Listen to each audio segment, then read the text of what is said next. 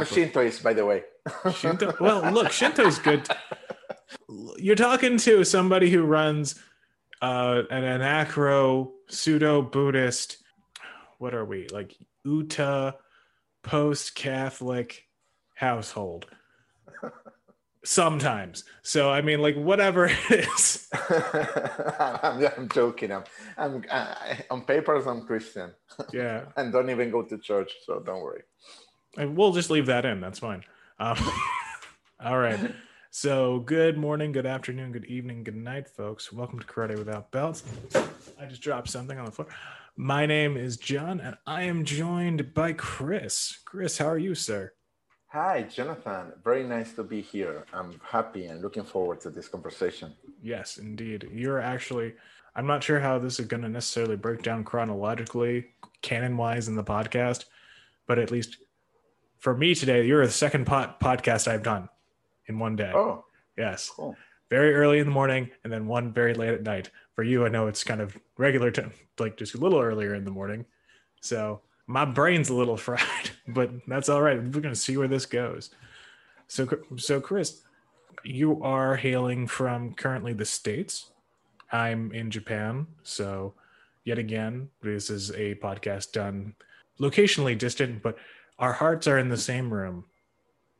It is. And now also our interests point to the same goal. Indeed. I think we didn't really start communicating until about a month ago until um, you we christened uh, Bujin TV.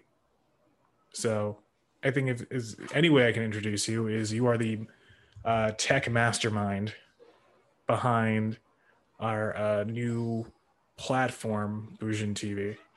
So to give a little bit of a plug, I try to plug it kind of under the cover every episode. okay. I don't try to be like everybody subscribe to Bujin TV, but I'm more of a I'm more of just like you know this is the great thing called Bujin. Yeah, yeah. It'll just canonize itself within within the podcast. It's fine how it's developing. The, the people we are gathering and the interest in the community is growing so fast. And it's overwhelming to tell you the truth. And the kind of friendship we are developing uh, during this month and a half, it's been amazing. So, yeah. if anything, we are like a community platform and aiming towards um, the martial art knowledge. Yeah, and I think that's which is one thing we were, we were talking about. And something we kind of talked about kind of more criticized a little more on the podcast but um, we were talking when we were talking kind of off air we were talking about kind of how you know with this christening of a kind of a new new frontier as it were uh, especially with what's going on in the world right now just seeing how technology has made its impacts in martial arts. And I don't know, I feel like when we say technology, we can mean a lot of things, right? In, indeed, indeed. Um, so um, I've been working remotely for the last four to five years. So for me, oh, wow. it, it, didn't change anything. But this year, uh, with COVID and seeing senseis, how they needed to um, adjust them, uh, themselves and accept technology as a part of their new reality, it is quite interesting.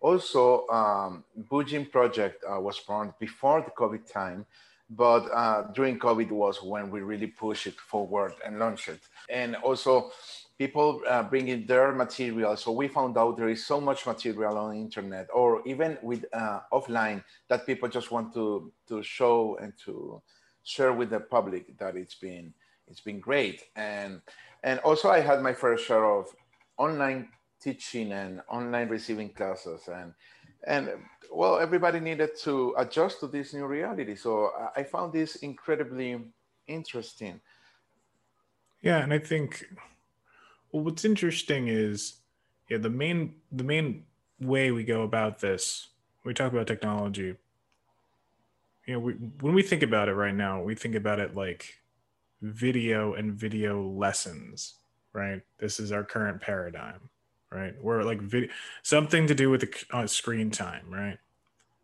And I feel if we rolled back even 10 years, we wouldn't be talking about it in terms of that. I feel we would be talking about it's something, especially has gone on in, the, in groups I've participated in, is video.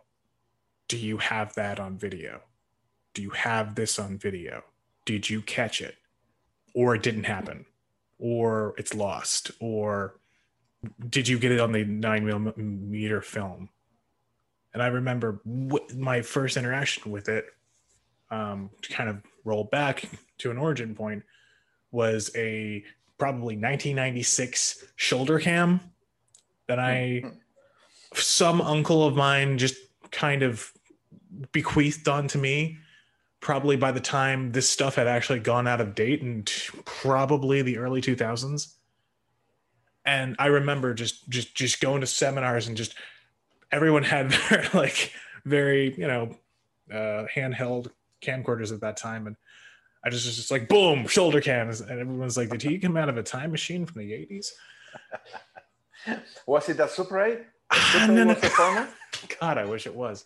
Um, I forget. I knew I could just do regular VHSs on there. Um, oh, so that was super convenient. But this was also the exact time YouTube was coming to the fore wait a minute, I have cassette tape and computer. How do I merge? Yeah, I don't know. Gonna...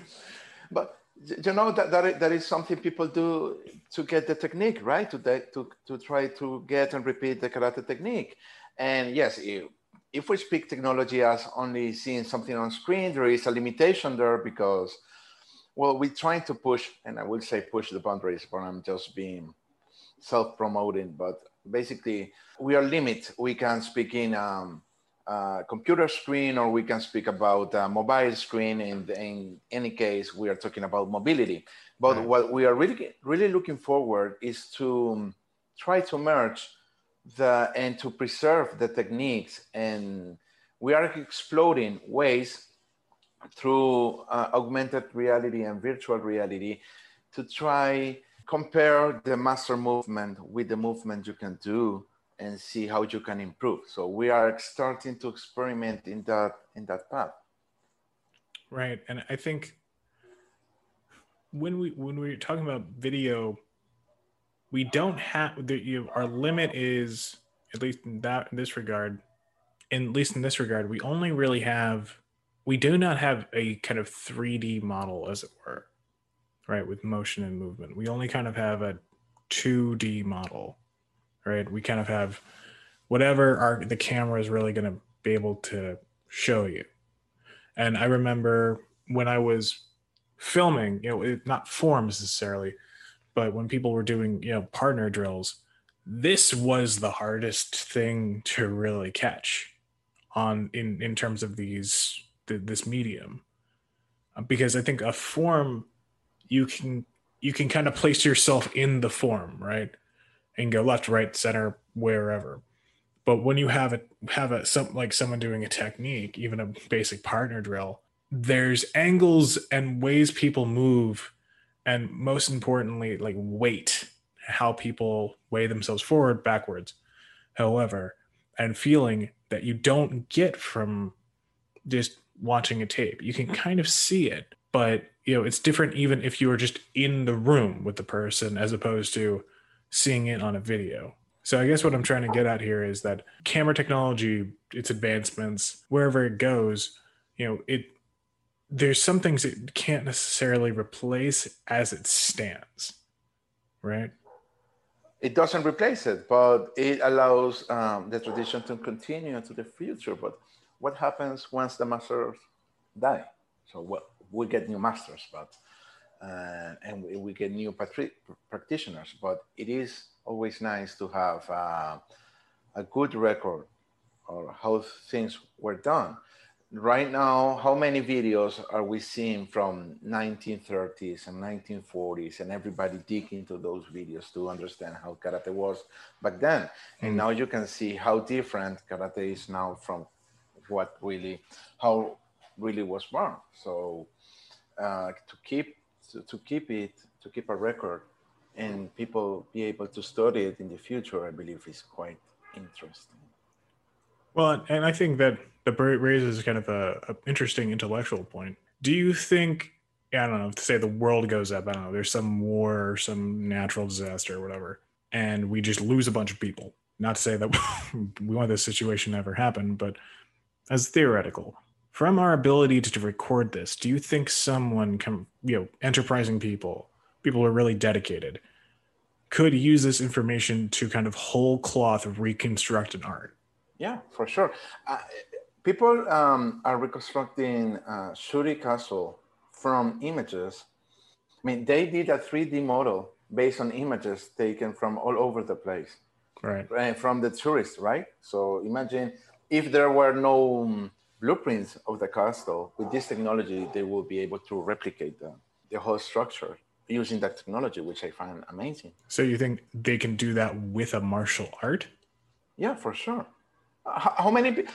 Well, not to go very deep, but on the latest Star Wars episode, um, Princess Leia actress already died, and uh, they generate all the um, act, acting from other files, so replicate movements easily. Okay. Well, and, and I think that goes into how much of how many artifacts do we need, video and otherwise, from a technology perspective, to actually rebuild something? Like, what would be the essence of what would how much would we need to capture? What percentage of something would we need to capture to actually rebuild an art? Like let's say it's a kata, right? One I practice that I know a lot of people don't practice is Niseishi. We have this and say I died and everyone else died, and all our videos of us doing Niseishi somehow got destroyed. but uh, that grainy footage of Mr. Nakamura doing it survived. Do you think from that we could have re- we could save that kata? some version of it. I, we might. I mean, there, were, there is technology that traces uh, the body movement. So as long as we can trace the body movements, then we could be able to replicate in a 3D model or whatever we want to do with it. In any case, I believe this is getting very geeky. Uh, well, we will need for sure. We will not need a VHS cam for sure.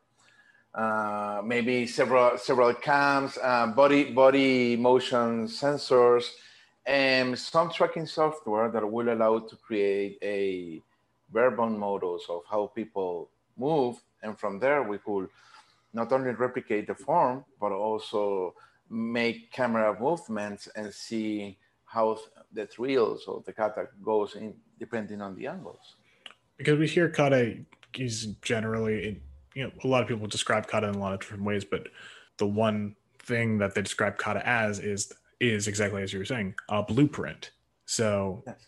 I think with an interesting thought experiment, and I think possibly later on we could do something like this, is to literally trade to biometric Akata or to like somehow get that uh, imaging of Akata to the point where the 2D-ness of like just a regular video could be overcome in kind of a 3D way. That is a nice project. That that is something. Well, that is that is where we are thinking long term actually yeah and i think that's like in terms of documentation i think that's maybe possible next level stuff i'm not sure if that's even possible to do at this point yeah it, uh, it is listen have you seen have you seen the concert the michael jackson concert where they play a hologram of michael jackson dancing and it, it looked really really real i only saw them make fun of that on south park okay.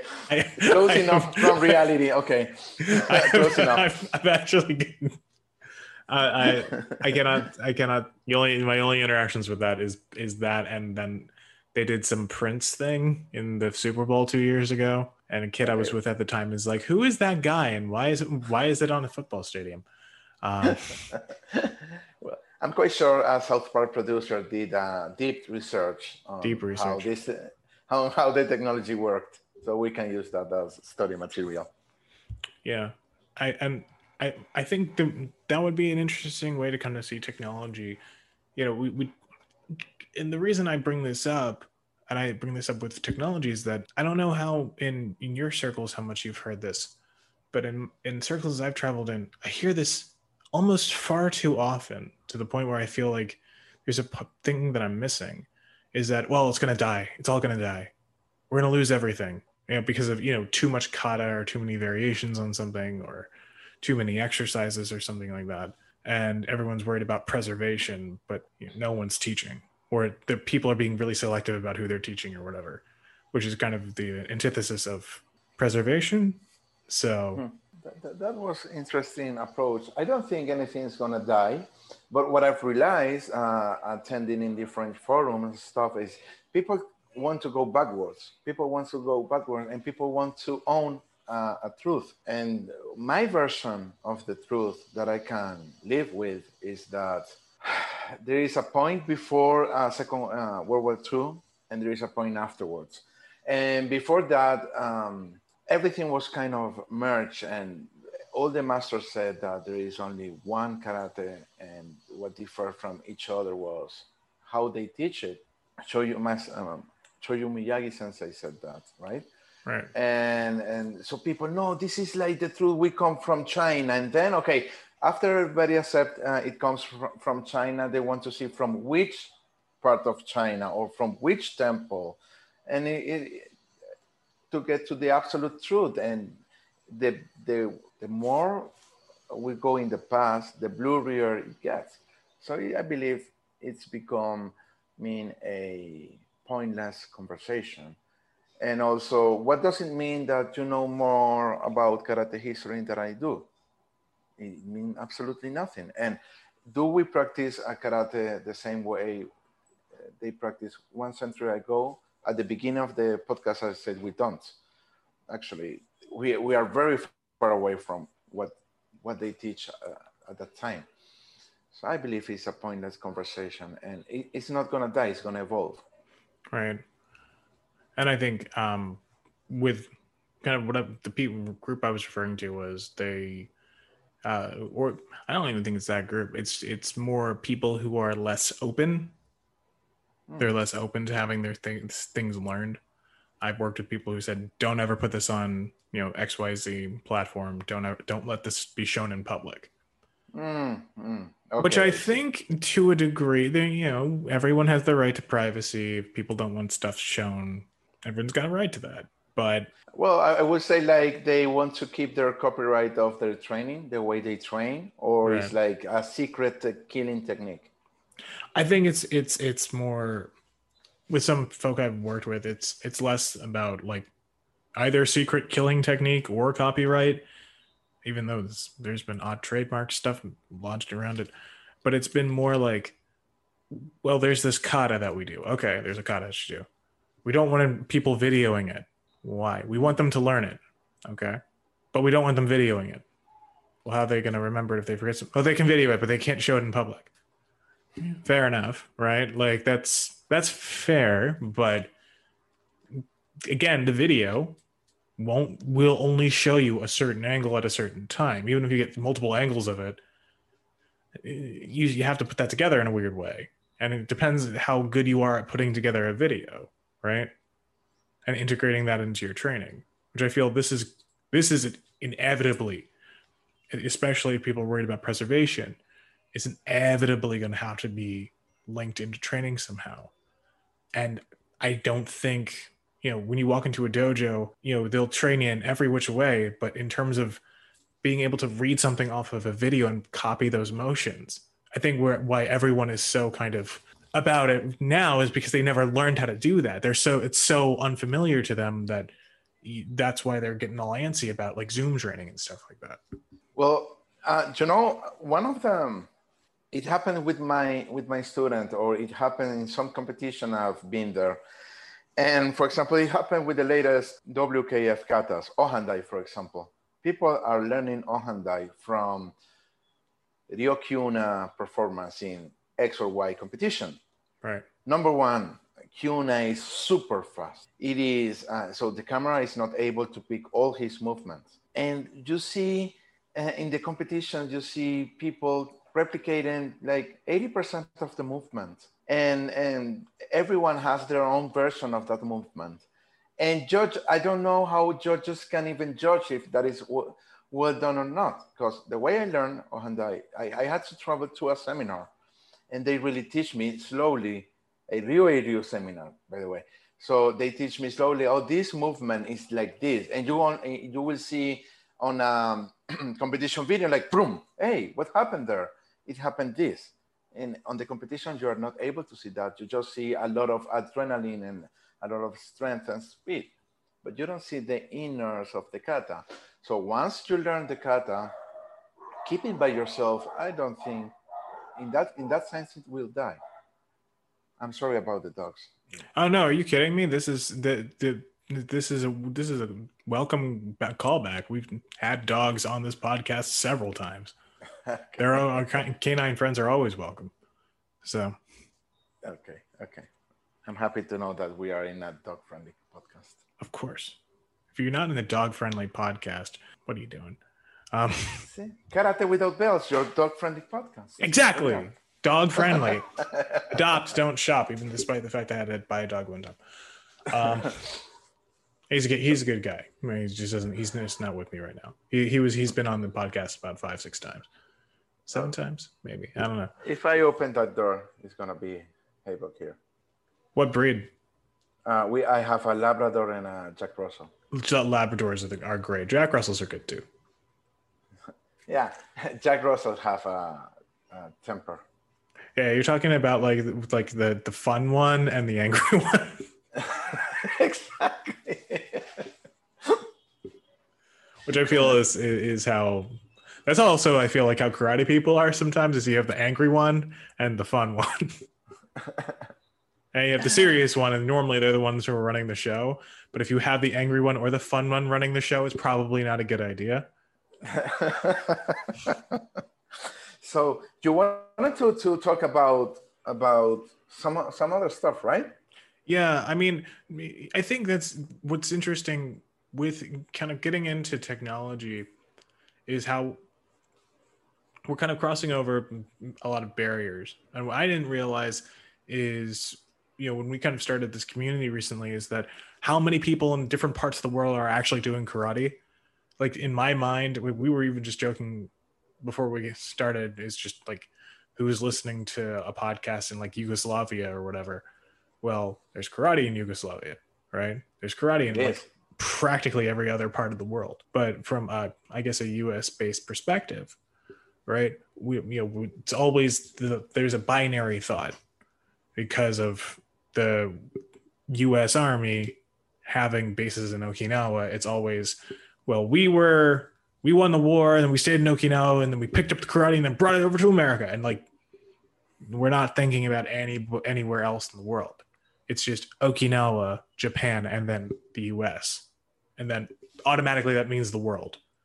And to a degree, to a degree, I think Okinawa adopts this view as well. That is interesting. So do you think you are like the natural natural heirs of karate?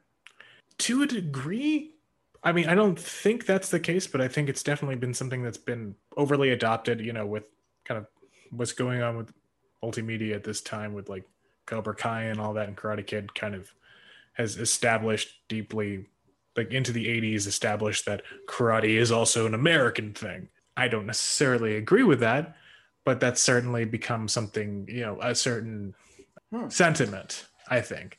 And I think from from I guess we can kind of jump from this to jump on this technology perspective. Do you feel that karate has reached a worldwide perspective and that how this technology is actually going to bring us closer together with people who we may probably have never interacted with. Well, yeah, uh, karate is a worldwide phenomenon uh, for sure. Uh, the technology, however, brings well, it makes easier to the people to see different branches of karate or different approaches to a martial arts.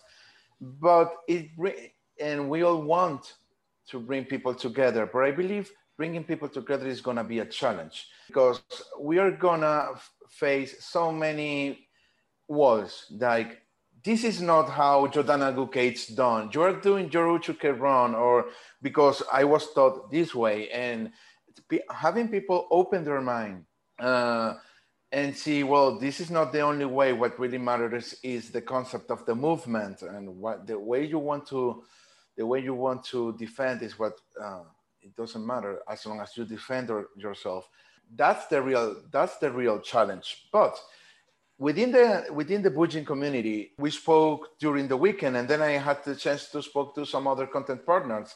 And there was this New Zealand sensei. He told me a very beautiful phrase. He told me, "Karate is not about death. Karate is about life." So I would say karate is about friendship. It's about we are hard in our body because we're trying to be hard and to be effective.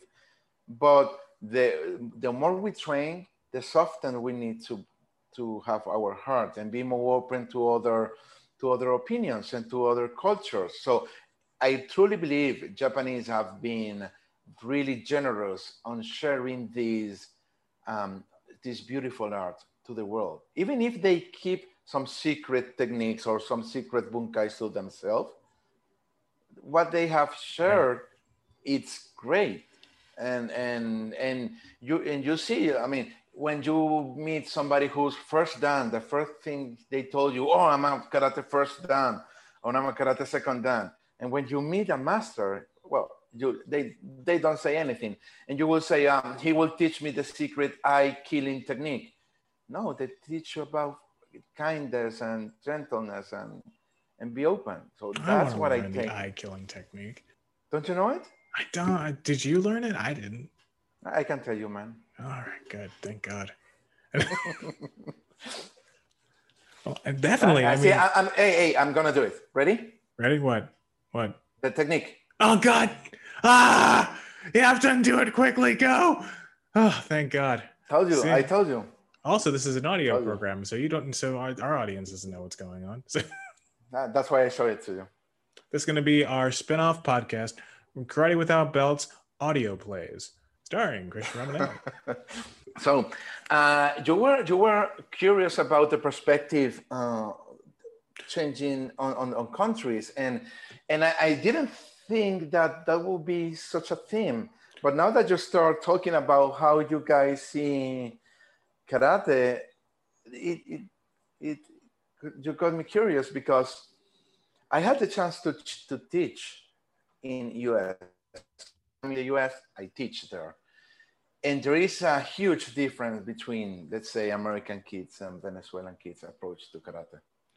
Actually, um, there is a difference between Miami-based kids and, mm. let's say, I never teach somebody from Pennsylvania, but I'm, I'm, I, am i am quite sure there is a difference between those kids and the and Pennsylvania ones.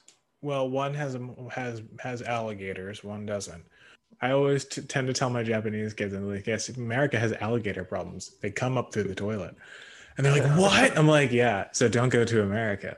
Uh, but I mean, my what is interesting is my perspective of, of this is, and it definitely d- depends on where you are, but from kind of the Philadelphia perspective that I have, is that Philadelphia always has this very skeptical view of everything. We're always I we're kind of characterized as angry, but it, we're more cynical in terms of our perspective on things. So like when it comes to karate and stuff like that, there's Ninth who've lived in uh, Philadelphia, and they're kind of under under the radar completely for like Shotokan. What? Um, I forget. One died actually this year of COVID. So I need to, to oh. do my research and I'm going to drop it in here when I do the edit of who I'm talking about because I know this happened. Teruyuki Okazaki. To keep this more informative. So unfortunately you'll have to listen to the whole podcast to find I'll I'll, I'll timeshare the, the code. But Philadelphia's had this kind of under the the hood, you know, influx of karate people. But there's always been this kind of cynical view of it partially kind of just kind of the scrappy nature of the place, but also just because of you know we we don't it's like kind of a put up or shut up attitude. You know, what is this really going to do? Am I really going to be able to make this work? It's kind of this attitude that Philadelphians tend to have. Not all the time, and that doesn't mean they're not kind people. But when it comes to approaching something new or something that may seem foreign, I mean, even though I just said, you know, Americans have kind of adopted a karate, it's still seen as this perpetual foreign thing, which is you know, not good. But that is because you have Rocky. That's all. But you see, Rocky was nice to people, like relatively nice to people. I mean, he was mean about the boxing, but, um, but he was a boxer. I mean, Philadelphia is a boxing city. It's not a karate city. True, true. Even though I, I think we have more in common with Okinawa than uh, we we tend to lead on. But in terms of the of the attitude, not necessarily in the cynicality, but with just more of the kind of more laid backness. So kind of to give that perspective, right, of where I'm from and kind of, how people approach things. But then you know you teach. I've seen other people from like New Zealand, for example, or even England, they approach it in a, in a much more like clinical sort of way, in a more analytical sort of way. Where I haven't seen people in where I'm from really do that, and they kind of more approach it as, uh, you know, what is this doing as opposed to how is this going to work. So, I'm interested in kind of what your perspective mm. is. Okay, so if you make me choose one, I would say that people that really goes into karate in Venezuela are really uh, leaning towards competition karate. Okay. So they mix it with uh, uh, training, physical training, and then train obsessively. And the competition level in Venezuela is very, very high. And that is due to the fact that we have we have Antonio Diaz, which was two times world champion kata, and also we had another champion, and I'm so sorry I don't remember her name. Uh, Let me know and we'll drop it in during the edit. Yeah, well, I believe she was 2010 kata kata world champion. Yeah. Mm-hmm. And um, I don't remember her name, but we have a female kata world champion as well. And also on Kumite, we are really, really really, really good people, uh, really good fighters. So you guys just have this oh, this legacy reputation in that regard, where you take that very seriously. Now, do you think that's part and parcel just with the Venezuelan attitude and Venezuelan culture, or do you think that's just that particular style so, of karate that in that's popular where you are? Well, I will say that first Japanese culture is like the antithesis of Venezuelan culture. Venezuelan are Caribbean people, so they like to dance, they like to joke, they are very happy people, and they make fun of everything. So it's not like ah we like karate because it aligns with our values. Uh, people that gets into karate and really dig into it is because they like discipline. But there are not everybody like ah I do karate, although there is a huge karate user base down here. And out of that, as in any other country, there is a pyramid, and only the top 10% is really good. The other one is do, dojo practitioners. But uh, you always find somebody who said, Oh, I train karate, and is really into them, part of the culture in Venezuela. Okay. Okay. I feel that that, even though Japanese culture might not necessarily swing that way. Uh, Okinawan culture will probably get along pretty well in Venezuela. Indeed, indeed, indeed.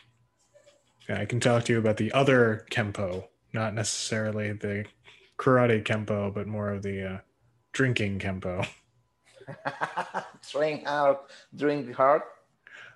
it, it, involves a bowl and, and many people drinking from it, which I think from now on will probably go away. oh. Unfortunately, it speaks to, to something else too, where there's even if your culture is a lot more laid back and loose, that there is still something innate with people who want to try to strive and go towards competition. They have to inevitably put that part of themselves away in order to get to get to achieve a goal. That's right. So, but but they they laugh and they're not super. They are serious in the tatami and they are serious when they're training. But uh, being laid back is part of being Venezuelan. So we might joke each other. We, we no problem with that. But when it's time to compete, it's time to compete. And, and, where do you feel that that might be different from, let's say, where you teach in Miami, teaching in Miami? that in Miami they feel karate is a little bit more like an, F, an after hours activity. So here, when you try to establish discipline and teach discipline, the kids will line up, for example, right. and, and you can. In Miami, oh, it's a problem. The, the first problem you know you don't know whether if to, to yell them in Spanish or in English. That would be the first problem you need to overcome. Basic communication. Yeah. Oye, mijito, get here and put in line. you need to, to, to talk into languages there. Ah, but, You're speaking Japanese, isn't it?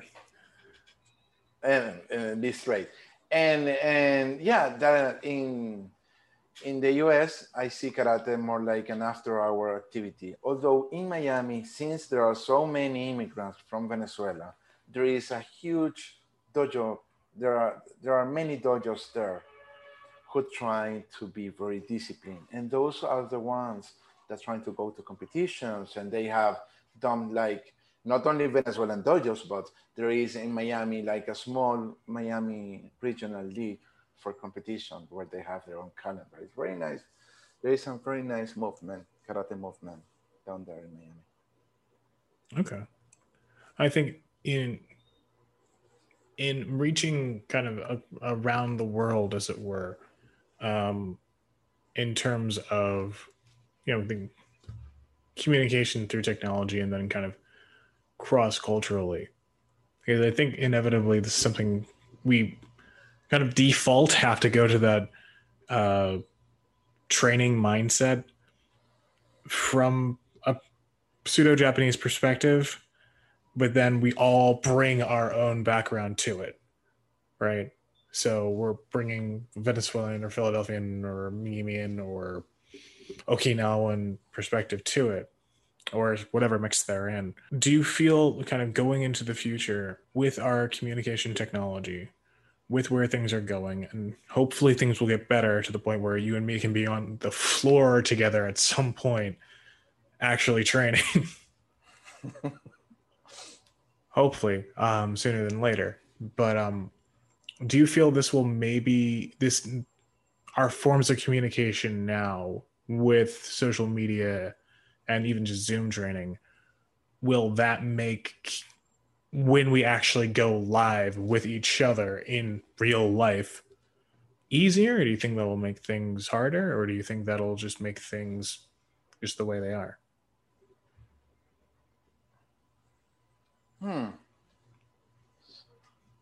Here's a funny part. So when we were speaking before recording, we had another a different tone. When we push the record button and we start the program, then we got into program mode and we change some kind the, the way we speak. When we see each other, one, one, one thing, as I told you, I'm really used to working remotely. Right. And normally the, the angle you see is the angle we are looking ourselves like uh, zenithal angle, right? Right. And I'm not a huge guy. I'm only five seven. And seeing people hide is something that really struck me. Oh, I thought you were higher or taller or shorter or I don't know. That that's you looked bigger on TV. You look yeah, uh, and or smaller on TV. But that is the first that really takes me. But afterwards, it's the essence. We communicate through the essence. So I don't think anything will change. If anything, it, will bring barriers down.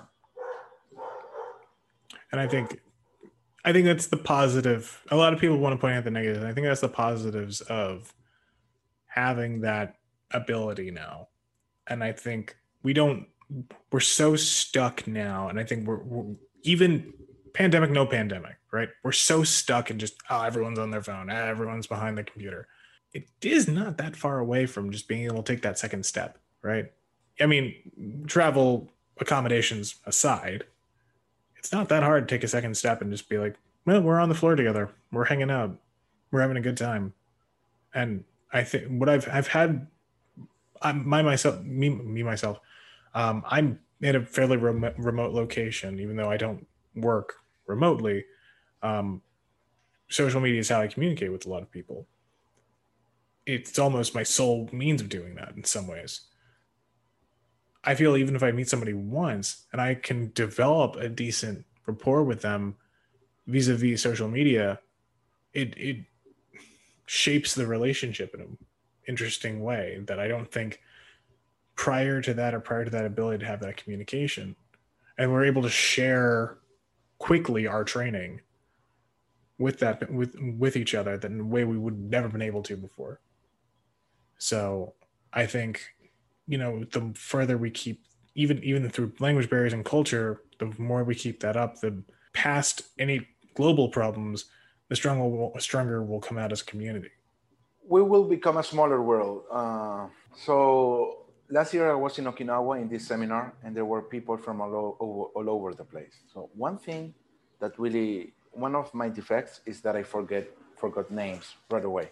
Um, I can remember your face. I can remember that you're from Philadelphia, that you run a podcast. But at some point, I'm sure I'm gonna forget your name. It, it is my mind does not record names. That is.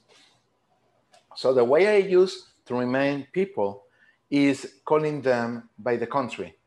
So I do remember I met wonderful people from Scotland or wonderful people from Poland, and, and we mingled together. And I would say, Scotland, come here, Poland, come over here. And um, you will see that we share not only karate, but a huge part of our value. Humanity shares a lot of values, more than people think and there is just a few stuff that make us different or or yeah that make us different so as long as we agree on the basic values and everybody agrees almost everybody agrees on those people tend tend to get along nicely yeah and i think karate sometimes those values kind of get lost in the sauce but or at least the the karate values right people will say them, but they won't necessarily know what they mean or even. Well, would you say uh, karate value is to trying to make your body stronger? I think that I think that that will go. That kind of goes without saying, right? So, uh, would, would you say that karate will make you more disciplined people person?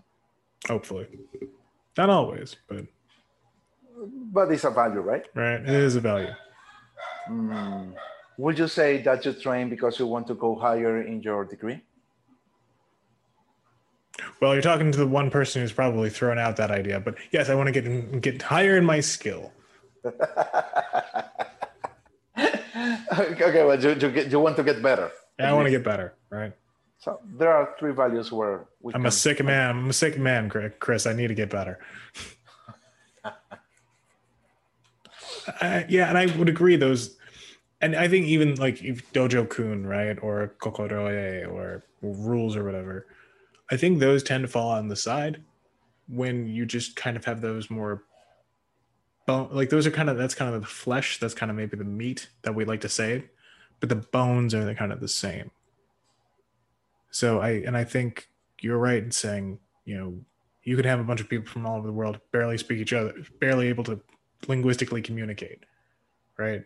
but the, the bones are the same, then it's you have a much easier launching point. So, yeah, and that, that is something you just said at the beginning of the podcast. We only met for like a month, and I, I already feel you as my friend. Yeah, and we have shared some laughs and and. Yeah, you Chris took the best picture I've ever had of myself and I is now my Facebook profile, and will probably be for a long time. And I didn't know. And that's the thing. I was like, just the. It's interesting things like that. I was just like, I kind of thought you were a much more serious-minded person, and then suddenly uh, sh- shot that photo to me during a conversation, during a quote-unquote business meeting, and I was like, "Oh right, I like this guy." Not that I wasn't focused there, but I just saw it and grab it. It's, multi- it's multitasking. It's multitasking. Yeah. That's all it is. That's right. That, that's right. The perks of, of having two two monitors. Oh, I'd kill for that. Uh, I I had a one of my old roommates who was also a karate student of mine showed me how that worked, and I've never had a, a tower, um, not since I was probably sixteen. when it was like the old like Windows 98 towers. Um, Okay. so that's the dream one day is to have a tower and two monitors and just be able to alternate between them. So Oh. I'm, I'm That- for probably A- like After you do that, there is no going back. Maybe five monitors. Something where like I'm trying to like find Jason Bourne. But yeah, I think you know communication through communication and kind of the bones of karate through you know global global connection. I think that I think that's probably where we where we landed on as a topic. Yes, and, and the use of technology to improve the communication and to and to share the knowledge. I, I, I- believe there is a message I would like to leave is that technology will help to preserve the knowledge and will help to share the knowledge in different ways. It not, it's not only videos, it might be augmented reality or virtual reality, or as well with these fitness watches. There, there are some stuff we could do and, and improve the, our training, for example, and that is through the use of technology, or being able to reach X or Y master just by shooting him, shooting them an, an email, and hope, hopefully they will reply you back, and that will open so many, so many doors. That, whereas 10, 15 years ago, your first window or your first door to karate was your sensei, which is a guy, but and no sensei have all the reality or knows everything about karate and with these tools you, you can investigate yourself and really have a bigger picture of what karate was and is And I think that's the that's almost the scary thing for a lot of them is that um, a lot of teachers, a lot of people have been teaching for a while and are rigid in their their way of teaching, their way of thinking. Is the moment they've seen like YouTube happened, I'm probably sure a lot of them were either very cynical of it or very scared by it. I mean, possibly both, because suddenly, like, wait, everyone's putting their stuff up. I can see all of this, which I think was probably a shock to the culture. But like the moment we kind of reeled back and been like, okay, how can we use this? How can we better ourselves through it? Right. So I think you know th- this is something i do i see kihon from all from from kihons from different places right. and if i see a, i'm a shito ryu practitioner or a ryu ryu ryu practitioner if i see a shotokan um, kihon i'll try to see how to implement it into my styles if i cannot i just do the the shotokan kihon that might Oh. help me to reach something i'm striving for and that's not a bad thing because I mean, it, uh, just because you're not in the room physically with someone, talking to that person, communicating with them. I mean, this is the thing we don't understand when we take a video. You don't know who's going to see it. You don't know who you're helping. Like you don't, you don't, you don't know who's taking a Well- picture of you. Like well you, you have uh, you have a follower in yugoslavia ask him to, to send you a letter you know what? I should start doing that. We're opening up the letterbox. This starting this episode. Send us in your emails. See, see? I did that one in one episode very early on, and we did get a response. Like somebody sent me an email.